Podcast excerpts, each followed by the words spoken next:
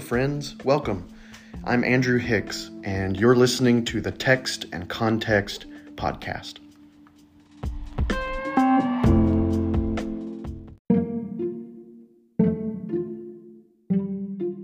Hey, Text and Context listeners. I just wanted to make you aware of some free resources that are available for you if this series of classes on Mark has particularly sparked your interest. So you can head over to my website, and I have an article that gives you all sorts of great free resources, links where you can follow and study Mark on your own time. So head on over to textandcontext.com forward slash Mark. Remember, it's text and context without e's. So that would be txt and contxt.com forward slash Mark. And there's all sorts of great resources there for you to comb through, including a link to the PowerPoint that I've been using as I teach this class. So if you're only listening to this podcast and you're not actually present on Sunday morning in Bible class, then you can have access to this PowerPoint. Or if you are present but you just want to reference the PowerPoint later, again, there's a link to that PowerPoint there, as well as a couple of book recommendations in case you really want to go for a deep dive into the Gospel of Mark. Either way, thanks for listening. Enjoy the podcast. Because I got to I got to yammer on about Mark for a while, and I've been out of the habit for a while, so got to hop back in. I think I found the place where we left off, so we'll we'll begin here in just a moment. Um, so Jerry taught for two weeks, right? Yeah, and I, I, caught the last end of it, visions and dreams. It's wonderful. Um, all right, well, let's hop in. I'll, I'll start us in a prayer, and then we'll hop right in. Father, Son, Holy Spirit, we give you thanks. We give you praise. Thank you for another day of life and breath. Thank you for um, safety. Thank you for um, health. Thank you for um, uh, pleasure. Thank you for the, the little blessings that you give us each and every day, like coffee and breakfast and uh, showers and cars with air conditioner and all sorts of other wonderful little things that we tend to take for granted. Thank you for your many abundant blessings. We love you. Pray that you be with us in our study this morning. It's in Jesus' name we pray. Amen. All right. So I believe we are in Mark 2, 23 through 28. So we're on the the second B in the big mark. We're still on the big mark. Haven't made it out of the big mark yet, the big mark sandwich. Mark, we're in Mark's gospel. Uh, our new friend Dustin is joining us this morning. Mark's gospel uh, uses sandwiches. So that means he will frame a story with two other things that are really the. So he'll like tell a story, stop, tell one whole story, and then come back to the story he was telling. And so he, he does that a lot. And this is what I call the big mark because it's three different layers uh, to it. So Big Mac, Big Mark. I know, I'm super clever. You're welcome. So, uh, yes, so we are on the second B. So top bread, condiments, other condiments, meat. Now we're underneath that. So um, eventually we'll get to the bottom bread. So um, I think the last thing I talked about was this the Jesus way. Did I talk about that last time? Because um, one Sabbath they were going through the grain fields, and as they made their way, um, and then Mark uses the word way over and over, and I kind of traced that theme. Did we talk about that? I really thought we did. Okay. I'm going to say we did. So, um, what'd you say? BC. BC before child? Yeah. No kidding. I like that. So uh, we'll just proceed to the to the text. I'll I'll um I'll tell you what. Let's read the text again, just because it's been a while, and I don't think we actually got into it. So let's read the text again, and then we'll hop into it. We'll skip that thing in the middle, the Jesus way thing. Um, one Sabbath, he was going through the grain fields, and as they made their way, his disciples began to pluck heads of grain. The Pharisees said to him, Look, why are they doing what is not lawful on the Sabbath? And he said to them, Have you never read what David did when he and his companions were hungry and in need of food? He entered the house of God when Abiathar was high priest and ate the bread of the presence, which it is not lawful for any but the priests to eat. And he gave some to his companions. Then he said to them, The Sabbath was made for humankind, and not humankind for the Sabbath. So the Son of Man is Lord even of the Sabbath. So we've already um, talked a little bit about it, but um, it's been a while. BC, before child. I like that. But um, what do you see, just as we read it to begin with? What, what stands out to you before I tell you what stood out to me? A Bunch of nitpicking. A bunch of nitpicking. No kidding. Oh my goodness. They're plucking heads of grain for a snack, and they're like, they're harvesting. No harvesting on the Sabbath. It's like, are you serious? We're not harvesting. We're plucking a snack. Morning, Robin. Yeah, that's crazy. You could almost turn around and get after that. You lifted a spoon to your mouth. You were working. You were working. Yeah, good grief. Like, really? I mean, that's crazy. Yeah. Um, there's one thing that stands out to me that's actually a problem that we got to solve. You know what problem I see? Abathar? Yeah. What's the problem with Abathar? How old are you today? Quite the right person. He's not the right person. That was not the high priest at that point. It was not. It was, let's see, is it Abathar's dad or Abathar's son? I forget. He's one of them. He's either the father or the son, and it's not him, it's the other one. Uh, we'll get to my slides in a minute, and I'll, I'll have to refresh my memory. But um, yeah, it's not Abathar. So you have um, multiple options. We can say, oh, he made a mistake. Eh, I I don't find that very compelling. He can't Or, be divine because he made. Is Ah, that's that's one option maybe. I don't know. Or it's divine and he made a mistake. I don't know. If Holy Spirit inspires you to screw up, I guess it's fine. Or the But- writer of, I think it's attributed to Moses made the mistake. It would be in Samuel, so it would it would be whoever wrote Samuel, Yeah. first second Samuel. Yeah, Amitha, the high priest. yeah. Wait, what is it? Amitha. Amitha. Is he the son or the the dad of Abathar? I can't remember. He's one of them. I think he's the dad. I think I he's, think- the, he's the runner-up. I think. Yeah, he's the son that comes after him, right? I think so. Yeah. So, eh, but there's another option, which is Mark is an intelligent author, and he's doing this on purpose, and he's not trying to pull the wool over anybody's eyes, but he is trying to make a point. Because I don't think Mark's doing this saying, oh, they wouldn't know the difference. Plus, what would he gain from that? Probably Mark is saying, oh, you know, when Abathar was the high priest. And he's winking at us, and we're like, wait, Abathar wasn't the high priest. And he says, oh, really? Huh.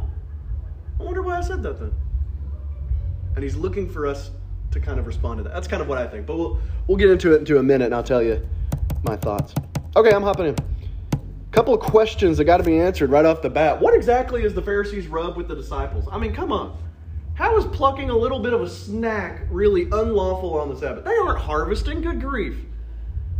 Cool your horses. Cool your jets. It's it's not as um, it's not as ridiculous as they're making it out to be. So what really is the rub? What's why why are they insinuating that they are harvesting on the Sabbath? It just seems ridiculous.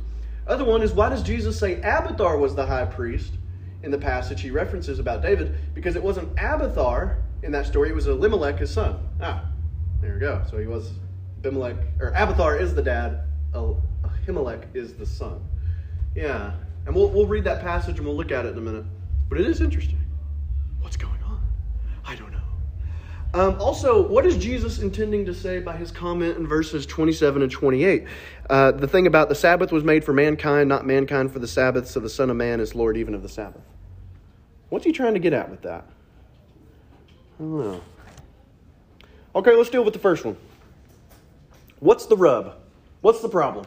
It seems like the Pharisees are referencing a couple of verses in the law, but it's interesting, you know, it's talking about Sabbath. Um, you shall not work on the Sabbath. Uh, remember the Sabbath day and keep it holy. And there's a few brief little mentions of things you're not supposed to do, but they're very broad. They're really not terribly specific. And so rabbis have had a hoot and a half trying to discern exactly what it is you can and can't do on the Sabbath. Oh, you can walk 5,321 steps on the Sabbath, says Rabbi so and so. Well, Rabbi so and so says you can walk only 4,312 steps on the Sabbath. And um, they, they had a hoot and a half trying to come up with it. And so you're dealing with what the text actually says versus what they've interpreted it to say. And then also, um, uh, uh, that's part of the problem with those vague texts is you can always be like, um, well, you're not supposed to work on the Sabbath. Well, who's to say this is work? Well, How do you, how do you define work? it's work. But that vagueness allows room for, um, it it allows room for grace, but it also allows room for condemnation for those who want to use it that way. Is what I'm trying to say. So they, they see the room and they're like, aha, breaking this out. And it's like, come on. nitpicking. You're just looking for stuff. My goodness, what were you gonna say, Ron? No, there was this definite nitpicking, but we see this in Christianity ever since. Oh, yeah. Why, you know, Oh, yeah. else would we have Oh no, Christians don't do that. I don't know what you're talking about. No. Yeah, absolutely, absolutely. Um, yeah. Well, If you want to discredit someone, you, you have to find fault. And so even, it looks silly, Mm-hmm. uh, you make yourself look silly that way. Yes. I mean, they're showing their real colors. Right. The point is not the Sabbath. Right. Their heart is not about keeping the Sabbath and wanting to honor that. That's not really the heart that's coming through. The heart that's coming through is, I know they're wrong somehow, I just haven't figured out how yet.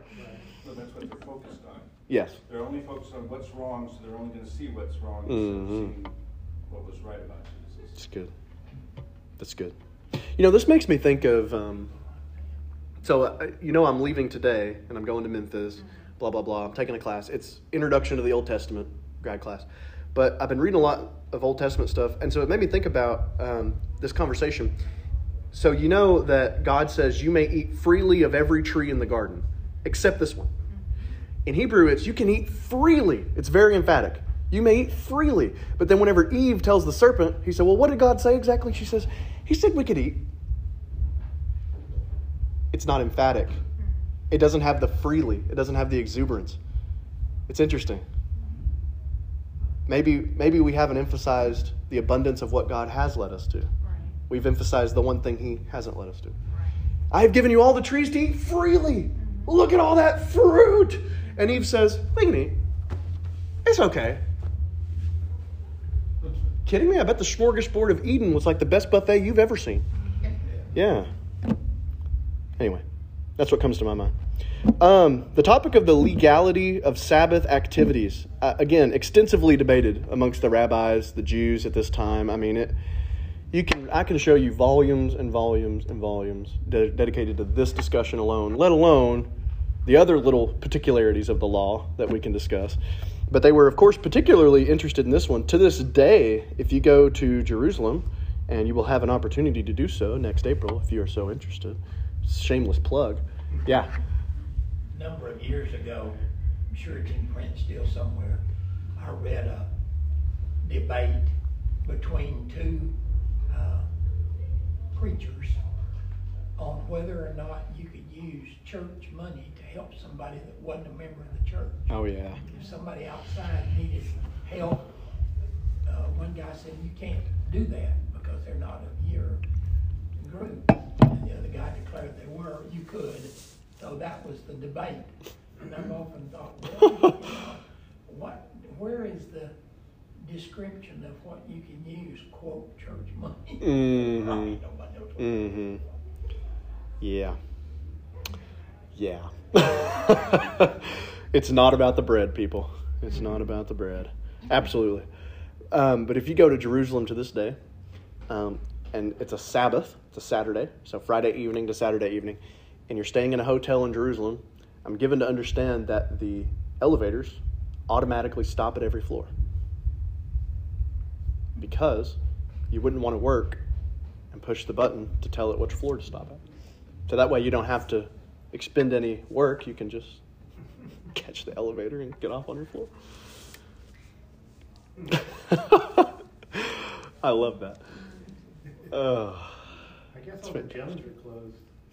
I would imagine. On a treadmill, you'd be sitting all, all crazy. Well, not necessarily, because You're know, anywhere, I guess. I, I guess the Christians and the Muslims and others there wouldn't celebrate Sabbath, at least not as stringently as the Jews would. Well, even among But- Judaism, the population that is this strict is actually a minority. Mm-hmm. That level a of lot stringent. Jews that are Jews because they were born a Jew, not because they have a faith as a Jew. Ethnic Jew. That's why whenever a celebrity says they're Jewish, it's like, man. Yeah. That's like Your mom on your grandma's side was Jewish a little bit. That's what that means. Nancy Pelosi saying she's a Christian,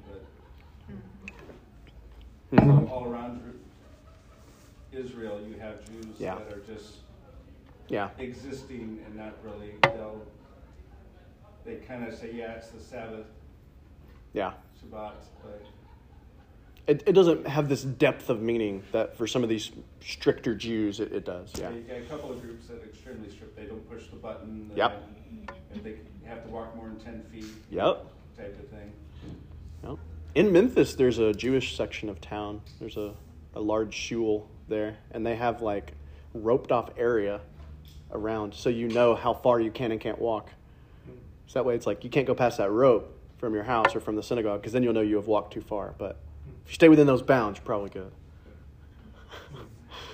I love it. On the one hand, I'm like, wow, that seems excessive. On the other hand, I'm like, well, I love the heart. You know, just trying to keep the law. I don't know. I go back and forth. Um, a teacher was thought to be responsible for his students, kind of like a parent for a child. So if his if Jesus' students are breaking the Sabbath, it's Jesus' fault. That's why they go to him. Right. How dare you let your students do this? It's like uh, you know a teacher in school. The kids are being rowdy, and the principal walks by the classroom. He's not going to start yelling at the kids necessarily. He's probably going to pull me out and be like, "Listen, you need to get those kids in order. Make them behave." Like that's possible. Um, about Jesus' followers weren't observing fasting. Yes. Yes. Yeah, and uh, John's disciples and our disciples, they fast. Why aren't yours fasting? Right. Yeah. Very good. Yeah, we talked about that right before this with the, the wineskin and the, the patch of cloth. Exactly. Likely Jesus and his disciples, they were properly observing the Sabbath, and the Pharisees are just trying to catch Jesus on any overly technical point. They're working by harvesting, by plucking some grain um, to munch on, or the, they're upholding the tradition of man as a commandment of God.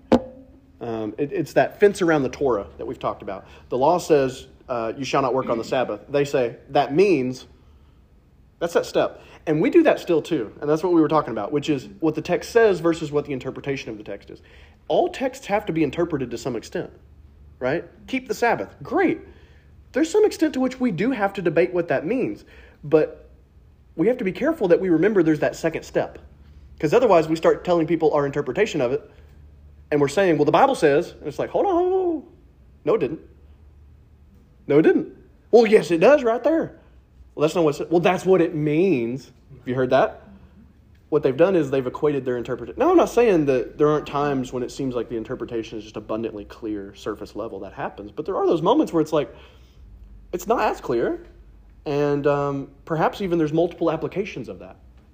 And perhaps the application that worked in that specific moment doesn't work for you right now. You might be in a very different circumstance. I don't know. Just a thought. Um, but here they're saying, well, can't pluck heads of grain on Sabbath. You're harvesting. Come on. That's not harvesting. But that may be like a, a, a law that they have come up with themselves. like honor your mother and father. Mm. What does that mean? Yeah. What are the steps or the things that, that show? Exactly. You know, and, and you can take that as far as you want. That's a great example. I've heard someone say, if you ever, ever, ever, under any circumstance, put your parents into any sort of nursing home, then you don't love them and you're not obeying your parents and loving and honoring them. And I'm like, pause. Are there some that need to be a little bit more cautious? Sure. There's some that aren't taking care of their family. Are there some that it's like this is the best circumstance that they could do and they, they visit them faithfully and they're taking good care? Yeah, there are. That's a hard and fast rule. Well, the Bible says, hold on. That's what you said. Right. Yeah, absolutely. I've heard that particular used against people. We tend to look at the Pharisees very negatively, but if we draw back and just look at them, it's a very human Mm-hmm. Institution they are pushed into. Mm-hmm. That's a good As point. a pastor, as a preacher, your flock is going to come to you and say, "What should I do with the Sabbath?" Mm. So I'm putting you in the in the position. I'm not interpreting the scripture. I'm asking you to tell me what it means Yes. and give me some guidance. You know, how should I deal with this thing at school or this thing at work, or you know, driving into Bastrop versus Austin, which is weird. Asking for so, uh, just that natural interpretation of the flock needs answers. They need Mm. guidance. Okay, what's the best guidance? This is what the Bible says. And they were kind of shoved into a position of being that authority of telling, because we like steps. How do I fix this? Give me Mhm. one, two, three to fix it. Four easy steps. Yeah. Four easy Because life is so easy. Yeah. Well, Yeah. we always want to compare ourselves to someone else. So Mhm. If what, what tithing is for me is different. That's a great know, example. It, it's in the heart, so It can be. it, Yeah. it is, you can't, we start comparing and, and we're not supposed to look back, Yes. left and right. We're supposed Yes. to look up. And, um, I think that's where we get into a lot of trouble. Mm-hmm. If it's right for me, it's gotta be right for everyone else. And- So what are the four steps to tithing? Oh. Yep, yeah. Well, right. Yeah. I always get nervous whenever people, well, it's simple. I'm like, some things in life are simple. But whenever everything out of this person's mouth instructing me in scripture and life is, well, it's simple, I'm like, no, most things in life are actually really complicated. Like, some things are extremely simple, but a lot of things just aren't. And whenever every word out of their mouth is, well, it's simple, you just gotta, I'm like, no, you just have it all figured out. That's what it is. Yeah. I have it figured out, by the way, which is I have none of it figured out. Yes. Thus, I have it figured out. Yeah, that's right. Socrates was the wisest man in the land because he said, Well, I know almost nothing. Huh. That's what made him so wise, because then he would ask questions to learn. Um, yes, I was going to say something else, but I don't remember what it was. So I'm moving on. I'm sure it was brilliant, and you've now been deprived of that. No. Uh, okay, ooh, let's address this one. This one's fun. Why does Jesus say Abathar was the high priest in the passage he references about David? Because it wasn't Abathar, it was Ahimelech. Uh, wait. It wasn't Abathar in that story, it was Ahimelech, his father. Didn't I say son earlier? What am I doing? Fooey. Abathar is the son. Abathar's the son of Ahimelech. Oh, I see. Whenever I referenced it earlier, it, it was the right information, but it was phrased differently. Well, why would I do that? Now that just confuses me. Man. trying to confuse us all. Who put these slides together? Goodness. Abathar was next up, though. Good grief. Yes, he was. Let's go to 1 Samuel and look at it real quick. Well, That's the best thing to do. son, it- it- They kind of run together. I mean, it, That's a good point. you know, I don't know that. You, you, you know, if you're handing something off, when, when did the ba- business pass from the senior to the junior? Mm-hmm. It's somewhere along the line. Yeah. Um, And even after the junior is running it, the senior is still, uh, has Yeah. a lot of say. So I think of it like a president and vice president, but one of those scenarios where the president was assassinated or became unfit for duty or whatever, and so then the vice takes over for the rest of that term, and then it's well that administration, Right. and you might even just refer to it as whoever, but really, it, well, okay, the other person technically filled in the last year or whatever. So it could be one of those kind of scenarios. Does it actually in the story call him high priest? Yes, it does. Here, let's look at it. Just call It him said while he was high priest. Here, let's let's look at it. Verse uh, chapter 21, 1 Samuel, and 1 through 6 first. David came to Nob to the priest Ahimelech. Ahimelech came trembling to meet David and said to him, Why are you alone and no one with you? David said to the priest Ahimelech, The king has charged me with a matter and said to me, No one must know anything of the matter about which I uh, send you and with which I have charged you. I have made an appointment with the young men for such and such a place. Now then, what have you at hand? Give me five loaves of bread or whatever is here. And the priest answered David, I have no ordinary bread at hand, only holy bread, provided that the young men have kept themselves from women. Uh, and David answered the priest, Indeed, women have been kept from us as always when I go on an expedition. The vessels of the young men are holy, even when it is a common journey. How much more today will their vessels be holy? So the priest gave him the holy bread, for there was no bread there except the bread of the presence, which is removed from before the Lord to be replaced by hot bread on the day it is taken away. Okay. Actually, the distinction isn't whether or not he's the high priest. Let's pause. The distinction is whether he's the one that gave it to David or not. Because it doesn't say it. so like That's right. So I, I'm. I was getting confused. It's not a matter of who's the high priest, it's a matter of who gave David the bread. That's the distinction. He does eventually become high priest, yes, but but then also the, the point is not who is high priest at this moment. That's not the discrepancy. This, the, the debate is, well, then who gave it to David when he was there? And he says it was the high priest, but it wasn't. It was his son who would later become the high priest who gave him the bread. That's the distinction. Um, and then let's go to chapter 22, and I'm not going to read this whole passage. Uh, this is where um, basically Saul finds out what happened that the priest gave David the bread, and so all the priests at Nob, which is where that person is, are uh, slaughtered. Um, Hold on.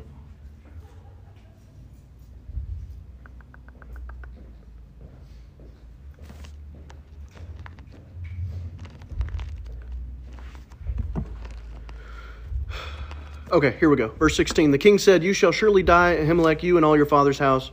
Verse 17. The king said to the guard who stood around him, Turn and kill the priests of the Lord, because their hand also is with David. They knew that he fled and did not disclose it to me. But the servants of the king would not raise their hand to attack the priests of the Lord. And then the king said to Doeg, You, Doeg, turn and attack the priests. And Doeg the Edomite turned and attacked the priests. And on that day he killed 85 who were. Uh, wore the linen ephod. No, uh, Nob, the city of the priest, he put to the sword. Men and women, children and infants, oxen, donkeys, and sheep, he put to the sword. So this guy, Doeg, don't be a Doeg. Uh, Doeg is the, uh, he's the tattletale. He tattletales that, oh, you know, Ahimelech helped out David, and he didn't tell you that he was fleeing, and he gave him bread from the presence. And Saul's like, ah. So then he, they come, and he tells his men, kill them, and the men are like, this seems ridiculous. Then he turns to Doeg, Doeg, you do it, and then Doeg, he doesn't just kill the priests. Do you notice that? He kills everybody in Nob. It's quite excessive. Um, don't be a Doeg. Don't be a Doeg. I've heard a sermon before called Don't Be a Doeg. That's where I'm getting that from. Um, okay, so notice this also. Matthew and Luke, whenever they take this exact story and use it for their gospel, they remove the reference to Abathar. They remove his name. You can look at it in Greek and it's the exact same sentence except they've removed Abathar, which is interesting. Um, Abathar is not yet the high priest at this time. He's soon succeeded by his father uh, as high priest. Abathar was David's high priest after his father, Ahimelech, was slaughtered by Saul. Okay? Okay. Here's a take. Take it for what it's worth. Jesus' kingdom is going to be established like David's, and the priests, Pharisees, and religious officials will just be a relic of the past like Abathar and Ahimelech. Uh, is also the one who escapes the slaughtering of Ahimelech and his family, brought about by the tattletaling of Doeg the Edomite. In the next passage, the Pharisees team up with the unlikely partner of, partner of the Herodians. Herod was hated by the Jews as their king because he was not fully Jewish. He was in part Edomite.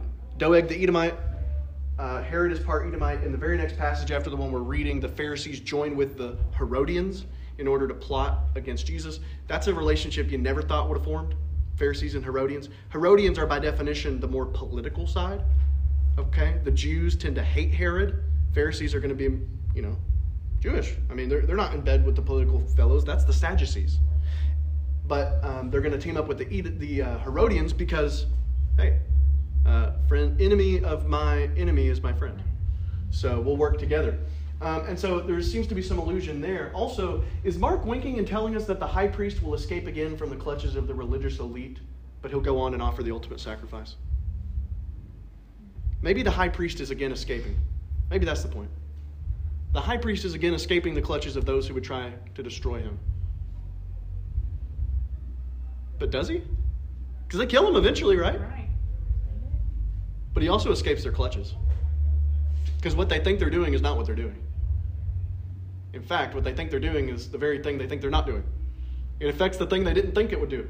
They, by uh, betraying him to uh, the Romans and letting him be crucified, they have actually offered him as a sacrifice. He's also offered himself as the sacrifice, being the high priest. Maybe the high priest escapes the clutches of those who would kill him again, and he makes the ultimate sacrifice.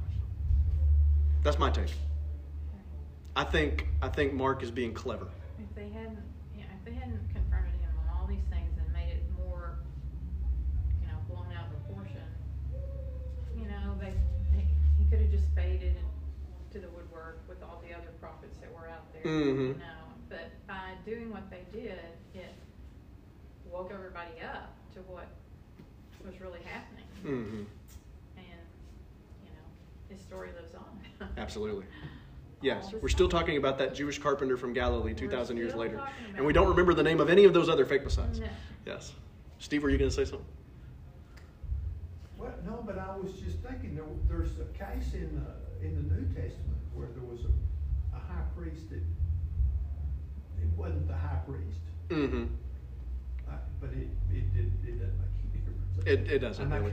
It's it's it- subtleties, and again, I mean, it's, it's semantics to some extent, right? Because it's like, well, son, father, tomato, tomato, and, and I get that, and that's true. But I also think Mark is being clever. Um, Yeah. But I think it's interesting that Matthew and Luke are like, that's a little too subtle, Mark, which tends to be what Matthew and Luke do with Mark. They're like, that's great and all, but that was a little too subtle. I don't think people are always going to perceive that. I think that's what we see a lot of Matthew and Luke doing with that gospel. Anyway, that's my take. Take it for what it's worth. Okay, last question. What what is Jesus intending to say by that last comment? Okay, so first off, we got to go to a little bit more of a literal literal translation because the one that I used, the NRSV, is awful on this verse. The NRSV is doing something that is actually at times really beneficial. The NRSV is trying to be a bit more gender inclusive. Because, for example, whenever Paul says brothers, brethren, in Greek, the, the male plural is actually gender inclusive. So to say brethren is really to say brothers and sisters, right? The family of God is what Paul's getting at. And I'm like, you know, that's, that's important to bring out in the text because to simply say brothers kind of makes it a little bit less, but we're, we're being literal. And I'm like, well, you are and you're not. Because the, the plural male in Greek can also be used for gender inclusive, and it's, he's talking to everybody. Okay. But then there's moments like this where I'm like, yeah, you just kind of butchered that. And here's why. Here's a very literal translation of this verse. And he said to them, The Sabbath was made for humanity and not humanity for the Sabbath, for the Son of humanity is also Lord over the Sabbath. In other words, the Sabbath was made for man and not man for the Sabbath, so the Son of Man is also Lord of the Sabbath. Okay, now what do you think?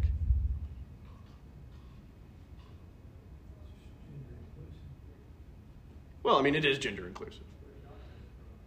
Man is a generic term for all of it, but whenever Jesus says Son of Man, that's a very direct term. He's playing on his own title, is what he's doing there, right? Uh, he's playing on his own title, which is why I think it's important to capture some of that. The Sabbath was made for man, not man for Sabbath, so the Son of Man is also Lord over the Sabbath. We read over that all the time, and we might even quote it like, oh, you know, Sabbath was made for man, not man for the Sabbath. Well, Son of Lord is Son of Man is Lord even of the Sabbath. And I'm like, great. What in the world does that mean though? Because we just like throw that out there like we all are on the same page about what exactly that means. I'm like, I don't know. It's that's really kind of complicated, right? Like that's actually a little cryptic. Well, let me ask you, who worked Go the ahead. hardest? What'd you say? Yeah, in Israel, Yeah. who worked the hardest on the Sabbath? Hmm. the poor people. No, No? What do you think? the high priest and the priest who offered sacrifices and praises before God day and night. Jesus Okay. is the high priest in Ooh. order of Melchizedek. And so he is the Lord of the Sabbath, and he is working to cultivate and form the temple of God that will be the church of the living God in Mm. order for God's glory to be revealed throughout the creation. Preach. That's good. Thank you. That's good. Mm. Yeah, the, the priest worked pretty hard, because slaughtering animals not an easy thing. No, it is not. No. No, it is not. It's a messy job. I think we often forget whenever you walk into the temple. You know, we have this idyllic image of the temple, like, oh, look at how pretty it is. And the, and the, the disciples at one point are like, Jesus, look how pretty this is. Isn't it pretty? Man, it's so pretty. And then he's like, well, it's going to be torn down and rebuilt in three, you know, that whole thing. But like you walk in and you're probably instantly smacked with the smell of blood, feces, guts. I, I mean, it's, it's a gross place, right? But it's also a holy place because sometimes that gritty work is what holiness really takes. I'm getting into Leviticus. I can't yet. That's coming later next year. Okay. Um, in rabbinic law, the Sabbath restrictions could be set aside if a life was in danger. Jesus advocates that a similar exception to the usual rule is going on here. There are lives in danger. I'm only here for a short time. The bridegroom is with you only for a short time. He just said that in the section right before this. Time is of the essence here. I've got work to do. I got to be about my father's business, he says in Luke at the temple. Um, there's an exception here, is kind of perhaps what part of what he's saying. There's also some possible options of interpretation for the phrase, the Son of Humanity is Lord even of the Sabbath. So hear me out on this. Everyone is the quote master. So, so this is playing on the word Lord. So um, we've talked about how Lord often is really referring to the Old Testament name of God, Yahweh. Because in the Septuagint, the Greek translation of the Hebrew Old Testament, Hebrew it's Yahweh. Whenever they translated it in Greek, it was Kyrios, Lord. Jesus in the New Testament, Jesus is Lord, Yahweh. And that's true. But also, Lord is also just the word for master. So, for example, Peter says, and Sarah called Abraham Lord. Think of it as Sir. Or also, uh, there are moments whenever someone says, uh, Lord, and it seems like they're saying Sir more than Lord. Now, it's also ironic because if you call Jesus Lord, but you don't understand that he's Yahweh Lord, it's also somewhat ironic because he is, regardless of whether you know it or not. But you're calling him Lord, but you may not have intended that at first, but then by the end of the story, you get it. And so that's another clever way that they, they have uh, brought this to the fore. But perhaps one interpretation would say, well, everyone is the master of the Sabbath practice so that all can enjoy the day rather than feeling burdened by the Sabbath laws. And there's a, there's a, a piece in Jewish literature that says the Sabbath is given for you, not you to the Sabbath. It's to serve you and make you feel well rested. It's not in order for you to make sure you get it right and worry yourself silly and stress yourself out trying to follow these most minute laws, and then you end up doing anything except resting on the day that you're supposed to rest because you're so focused on these minute laws. And so he's saying, Well, you're the Lord of your own Sabbath. Like, purpose in your heart what you will give. Purpose in your. So, so that's one option. Another option um, is that Jesus is declaring that as the messianic Son of Man, he is also Lord, all caps, L O R D, of the Sabbath, and he defines what Sabbath practice is and is not because he is God. He can even override the observance of the Sabbath if he so chooses. Because he's Lord. Lord in the, like, Yahweh, all caps, L O R D, Old Testament, Yahweh, I am the Lord your God. Um, that kind of thing. And that's interesting. I don't like the last part, though. He could even override the observance of Sabbath if he so. I mean, he could, but to me, it just seems like why make that little rhetorical flourish that almost seems like Jesus is like, well, I can do what I want to. And I just, I'm, I don't know. It just seems a little out of character. I think a good, to me, the best thing to do is to take some of the first meaning, but make that the consequence of the second meaning, and thus you transform it into a deeper meaning. Here's what I mean. I, I, he's saying, I am Lord of the Sabbath. I do think he's alluding to the fact that he is Lord. I think this, what is it? In charge. Yeah, in charge. I, I do think this is a divinity claim. But because of that divinity claim, therefore he says, look, I'm the one that gave the law to begin with. I am Lord. Moses went up the mountain to meet the Lord. Hi, nice to meet you. I am all caps L O R D. I gave it to them. Don't tell me what it means. I gave it to them as a gift. Sabbath was a gift so that they would rest, and you're turning it into something different. So, in other words, notice, Jesus makes this a teaching opportunity. He could come to his disciples' defense. You idiots, you are making it all about these little laws and you need to quit it. Quit picking on them. That's not what he does. He's like, the disciples are big boys. They're fine. Look, I'm L O R D. I'm Yahweh. I gave the law, and it was a gift, a good gift, that you have now made something other than that. It's a good gift. Receive it as that good gift. This, uh, Sabbath was made for man, not man for the Sabbath. And I would know because I made it. Mm. Well, and God doesn't need the Sabbath. That's right. We need the Sabbath. That's right. We, there's lots of things like that. And you know that's For interesting. us, singing. Singing's not, I, Mm. I think God enjoys or Sure. pleasure, but it's for us. Mhm. Confession is for us. Forgiveness is for That's good. us, you know. Absolutely. He's is- given you a good gift. God doesn't need our gifts, doesn't need. Yeah. Yeah, a need. He desires or wants us to Mhm. have that kind of heart. Mhm. But He doesn't, It's- he doesn't need anything from us, but he wants Mm. a lot from us. yeah, Sure. Absolutely. yeah. Which, you know, that, that plays into the Sabbath. How have you decided to really honor the fact that I want you to rest? How have you decided to cease from rest? How have you really purposed that in your heart? Are you really resting? Because, like, for example, the focus on these minute, minute, minute laws, it's like, yeah, you're not resting. you're doing anything but resting. I know you're technically not working, but, like, come on, you're not resting either. Right, or even if you're not physically working, but your mind is Oh, man. working on what you've got to do Monday or what happened last Friday at a meeting or whatever. Mhm. So if your mind is still in the work mode, then you're not really resting Mhm. or recognizing all your blessings. Mm. Sabbath is subversive. Because the dominant world, the dominant empire says, work, work, work, work, work.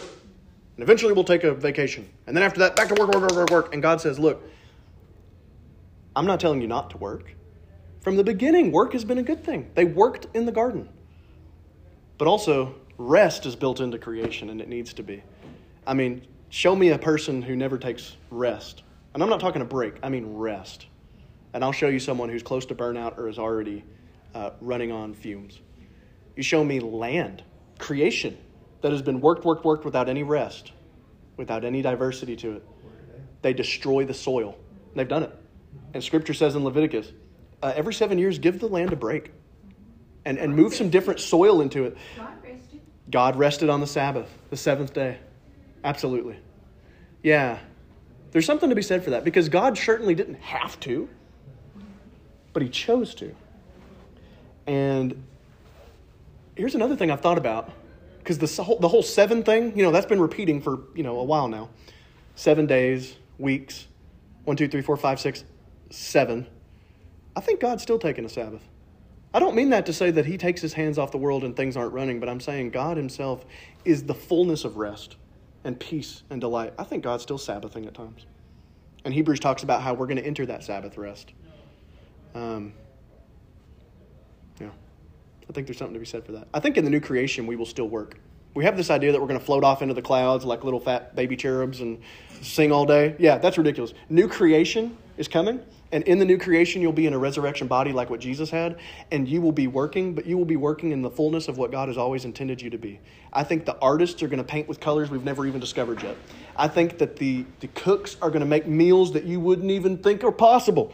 I think that the, the students are going to sit in the biggest library you've ever seen, and I will spend eternity reading every last book I possibly can. And I'll never run out of material. And I think those, for whatever it is you've been given to do, you will spend eternity reaching higher and higher heights of those things. But also, you know what else I think you'll do for the rest of eternity? You'll take a rest, a real Sabbath. Mm, that'll preach right there. Okay, uh, one last thing it's not about the Sabbath. That's not even necessarily the point. It's about who Jesus is. Notice that. Let's not make this about the Sabbath, because if we make it too much about the Sabbath, it says something about the Sabbath. Don't get me wrong. It says something about the Sabbath, but it, the whole thing, the whole reason this is included, the whole reason we're talking about it, is not to talk about the Sabbath. Because the Sabbath doesn't mean nothing if we don't have Jesus. It's not about the Sabbath. It's about Jesus and who he is and what he is. Okay, I'm going to try to go through this. Let's see if we can do it. The bread of life. You, know that I'm big on the bread in Mark's gospel. I preached that sermon. Jesus is the best thing since sliced bread. Throughout Mark's gospel, bread is used over and over again as a theme. In fact, this is the first occurrence of the word bread in the Gospel of Mark, whenever he talks about the bread of the presence that David took. And um, over and over, we see this occurring. So, for example, um, this is from Leviticus, where it talks about every Sabbath day Aaron shall set them in order before the Lord regularly as a commitment of the people of Israel as a covenant forever.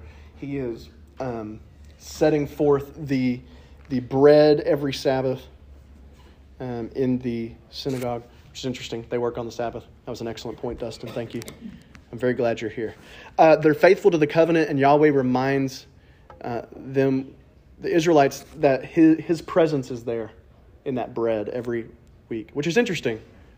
His presence is in the bread. Uh, David ate the bread of the presence, which was only reserved for the priest. But could David somehow foreshadow those who are all becoming priests, who all hunger for the bread of the presence?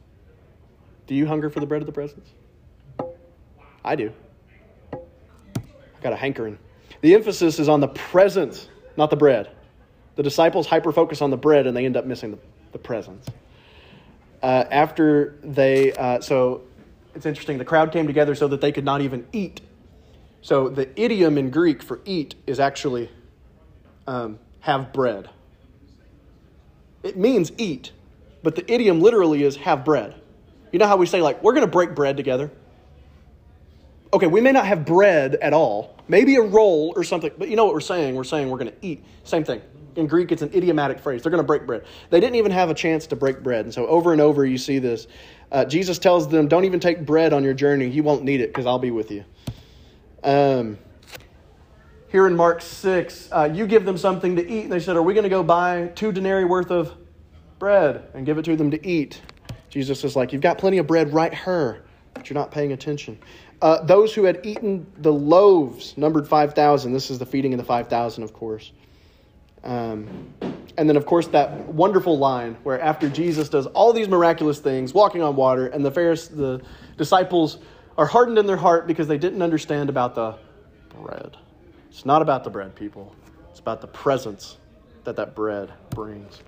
Uh, they still don't understand. They don't need the bread of the presence because the presence that that bread represented just hopped in the boat with them.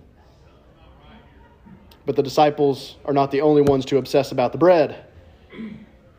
They noticed that some of his disciples were eating with defiled hands, breaking bread. Literally, breaking bread with defiled hands. Um, Jesus is talking to a, a Gentile lady, and he says, Well, let the children be fed first, for it's not fair to take the children's food, literally, bread, and throw it to the dogs. That's an interest. That's an even more interesting phrase whenever you think about Jesus saying, "Well, it's not good to take the children's bread and throw it to the dogs," because of course, children makes you think children of Israel. Bread makes you think bread of the presence. Goes first to Israel. They had the tabernacle temple. Interesting. Okay, uh, the bread is for the children. Oh, I said this right here. Cool. Okay.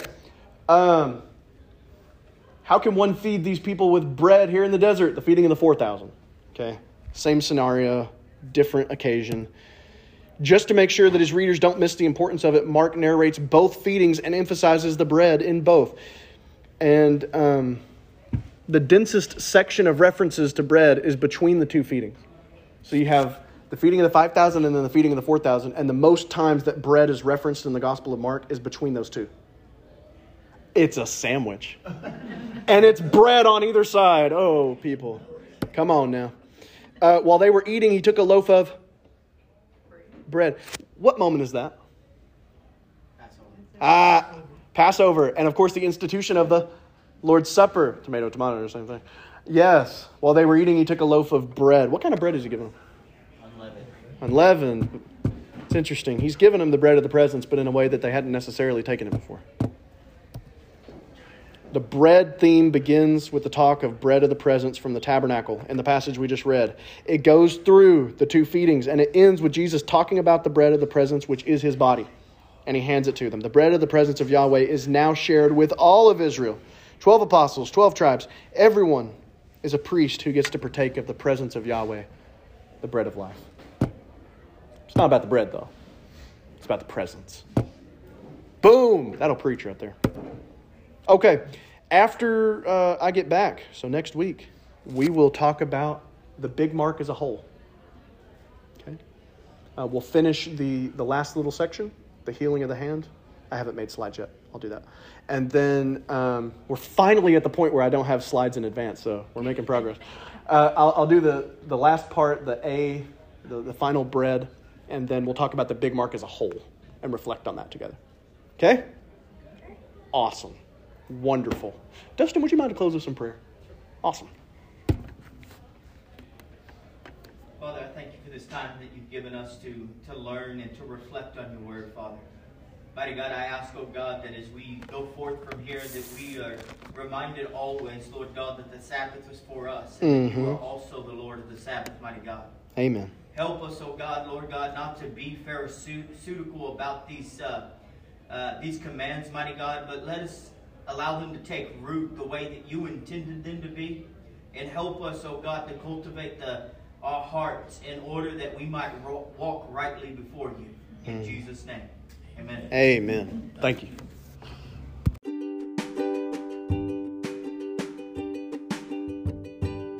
Thanks for listening to the Text and Context podcast. If you're interested in some other great content, then you can go over to my website. It's txt and con txt.com. It's text and context without e's in it. So again, that's txt a N D C O N T X T dot com. Head on over there and check out a bunch of free resources and plenty of articles about a wide range of topics, as well as book reviews and plenty more. Thank you for listening.